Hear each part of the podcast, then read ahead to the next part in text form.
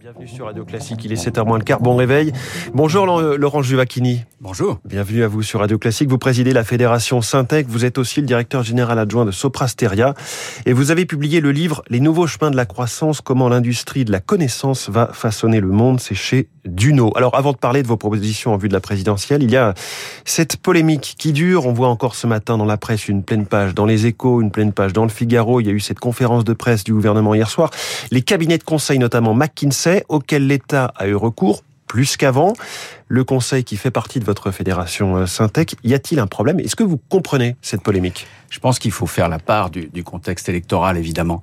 Euh, L'État est naturellement seul juge des activités qu'il souhaite exercer en propre ou confier à des tiers. Moi, ce que je sais, c'est quand il s'agit de transformation d'une organisation privée ou d'une organisation publique, le recours à des cabinets de conseil est généralement de bonne pratique. Vous savez, dans le monde de l'entreprise, euh, ça fait absolument pas polémique. C'est tous les jours qu'on recourt à, des consultants, à des cabinets de conseil pour nous aider à nous transformer, à nous aider à concevoir notre stratégie, à nous développer. Donc il n'y a pas de sujet entre public et privé? Non, et, même quand euh, nous, Soprasteria, par exemple, nous travaillons euh, pour un certain nombre de ministères, on en est très fiers. Quand on développe, par exemple, un système d'information de paye des militaires, la solde des militaires, pour remplacer, vous savez, le funeste système louvois dont on avait beaucoup parlé, mmh. eh bien, le nôtre, il fonctionne, et je crois que la ministre des Armées, elle est plutôt contente d'avoir eu recours à Soprasteria pour avoir son système de solde des militaires. Mmh. Donc, vous voyez, je crois que euh, c'est une polémique qui est tient beaucoup au contexte. Mais, contexte, on reproche juste sur l'affaire McKinsey des coûts exorbitants basés notamment sur la notoriété de ce cabinet lui-même. Oh, je me prononcerai pas sur tel ou tel euh, cabinet. Je crois que vraiment, euh, on, on, a, on a à, bien définir au sein de l'État les missions qu'on doit exercer en propre. Euh, mais le recours à des consultants, c'est un bon moyen d'objectiver un certain nombre de, de, de, de problématiques, mmh. qu'on soit dans l'État ou qu'on soit dans l'entreprise privée. Alors, Laurent Giovacchini, la Fédération Syntex, ce sont le numérique, l'ingénierie, le conseil, l'événementiel, la formation professionnelle. 80 000 entreprises, 8% du PIB, 1 million de collaborateurs. Et vous voyez un triple défi pour notre pays, euh, compétitivité, attractivité, compétences. Sur la compétitivité, vous pointez le fait que nos ingénieurs coûtent trop cher pas eux-mêmes, mais comparativement, euh, on a trop concentré l'effort en quelque sorte sur les bas salaires et euh, comparativement, nos ingénieurs sont plus chers qu'ailleurs. Alors, nos ingénieurs, euh, c'est plus d'ailleurs un problème d'attractivité que de compétitivité, parce que il y a eu des efforts de fait, et puis euh, dans, dans les programmes des, des, uns et des autres, on voit d'autres efforts qui sont proposés pour, par exemple, baisser les, les impôts de production. On s'en réjouit. C'est un sujet de compétitivité euh, de la France en général. Mais le problème de l'attractivité que je pose concerne tout particulièrement l'emploi qualifié. Vous avez dit que nous avons un million de salariés dans la branche. Mmh. Ce million de salariés, c'est à 65-70% des ingénieurs, des bacs plus 5. Et, et ce que l'on pointe, c'est effectivement le, le niveau de charge sociale qui pèse dans notre pays, beaucoup plus qu'en Allemagne, par exemple, sur les salaires entre deux et, quatre fois le, SMIC. C'est-à-dire pas des sommes, pas des salaires très très élevés, des salaires euh, tout à fait euh, évidemment euh, sympathiques et, qui sont ceux de la branche. Et ce qu'on propose, nous, pour relever ce défi de l'attractivité, c'est de dire que sur ces salaires de deux à quatre fois le SMIC... Ça veut dire entre 2005 et 5000 euros net par mois, voilà. Exactement. eh bien, le, le, le, les charges sociales pourraient, devraient être abaissées. Nous proposons de les baisser de 20% pour encourager ces salariés qui contribuent quand même pour une très large partie au dynamisme de notre mmh. pays. On a parlé aussi d'une trappe à bas salaire hein, avec ces baisses de charges uniquement concentrées sur les, les, les seuils bas euh, des catégories salariales. Je, crois que c'est un, un, peu une révolution euh, copernicienne que notre pays doit faire de, de évidemment de continuer à favoriser l'emploi à tous les niveaux, mais de ne pas se concentrer uniquement sur les bas salaires. On doit aussi se préoccuper euh, des, des, des, ingénieurs, on doit se préoccuper des cadres.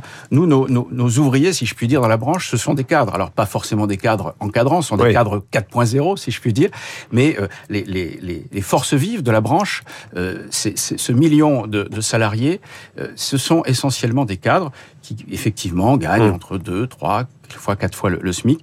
Je crois qu'il est important de leur donner un signal. Oui. Alors sur le sujet des, des compétences, là vous plaidez pour réhabiliter les matières scientifiques et euh, rapprocher le monde universitaire de celui de l'entreprise. C'est un petit peu une arlésienne. Comment est-ce qu'on le fait? Alors comment est-ce qu'on fait? Il y, a, il, y a, il y, a, trois niveaux. Euh, D'abord, qu'est-ce qu'on fait euh, à l'école, au collège, au lycée? Là, c'est clair, il faut remettre euh, des mathématiques, puis plus généralement remettre euh, cette notion de progrès scientifique et technique à l'ordre du jour. On a trop euh, abandonné, perdu de vue l'importance du progrès, du progrès scientifique et technique. On a découragé les jeunes gens et encore plus les jeunes filles de s'intéresser aux, aux, mathématiques. Mmh. Je vois euh, que euh, certaines décisions récentes vont à nouveau dans le bon sens. On remet des maths, je m'en réjouis. Mais les derniers chiffres sur euh, la féminisation allaient dans le mauvais sens. Allaient dans le mauvais sens. Nous avions euh, 30% de jeunes femmes en école d'ingénieur, 20% seulement dans les filières numériques, et on serait prêté à reculer encore avec euh, la, la, disparition des mathématiques euh, en première, en terminale. Je crois qu'il y a une prise de conscience. Ça, c'est pour l'école, mmh. euh, le lycée, le collège. Après, il y a l'enseignement supérieur. Qu'est-ce qu'on fait à ce niveau-là? Eh bien, pour l'enseignement supérieur, ce qu'on propose, c'est de rapprocher les universités du monde de l'entreprise. On a en général une assez bonne compréhension entre ce qu'on appelle les grandes écoles et les entreprises. C'est plus difficile entre les universités et, et le monde de l'entreprise parce que ce sont deux mondes qui, qui se connaissent finalement assez mal.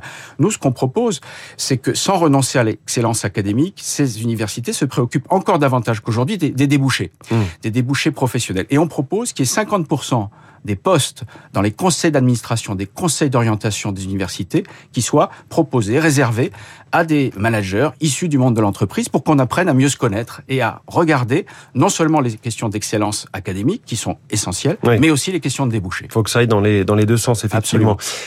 L'un des points clés sur euh, ce grand thème de la réindustrialisation qui pourrait nous occuper pendant des heures, c'est celui de la qualité. Finalement, on a peut-être trop cherché le prix, le coût, sans penser au côté qualité de ce rapport qualité-prix en France. Oui, nos, nos, métiers, euh, ça peut paraître étrange parce qu'on dit le conseil, le numérique, etc. Ils sont essentiels pour cette réindustrialisation. On l'a vu avec la crise sanitaire, on le voit encore plus avec la guerre en Ukraine. Les questions d'autonomie stratégique sont, mmh. sont centrales sur le plan militaire, évidemment, aujourd'hui, mais plus largement sur l'ensemble du champ économique, à l'échelle française, à l'échelle européenne. Pourquoi est-ce que nos métiers sont importants?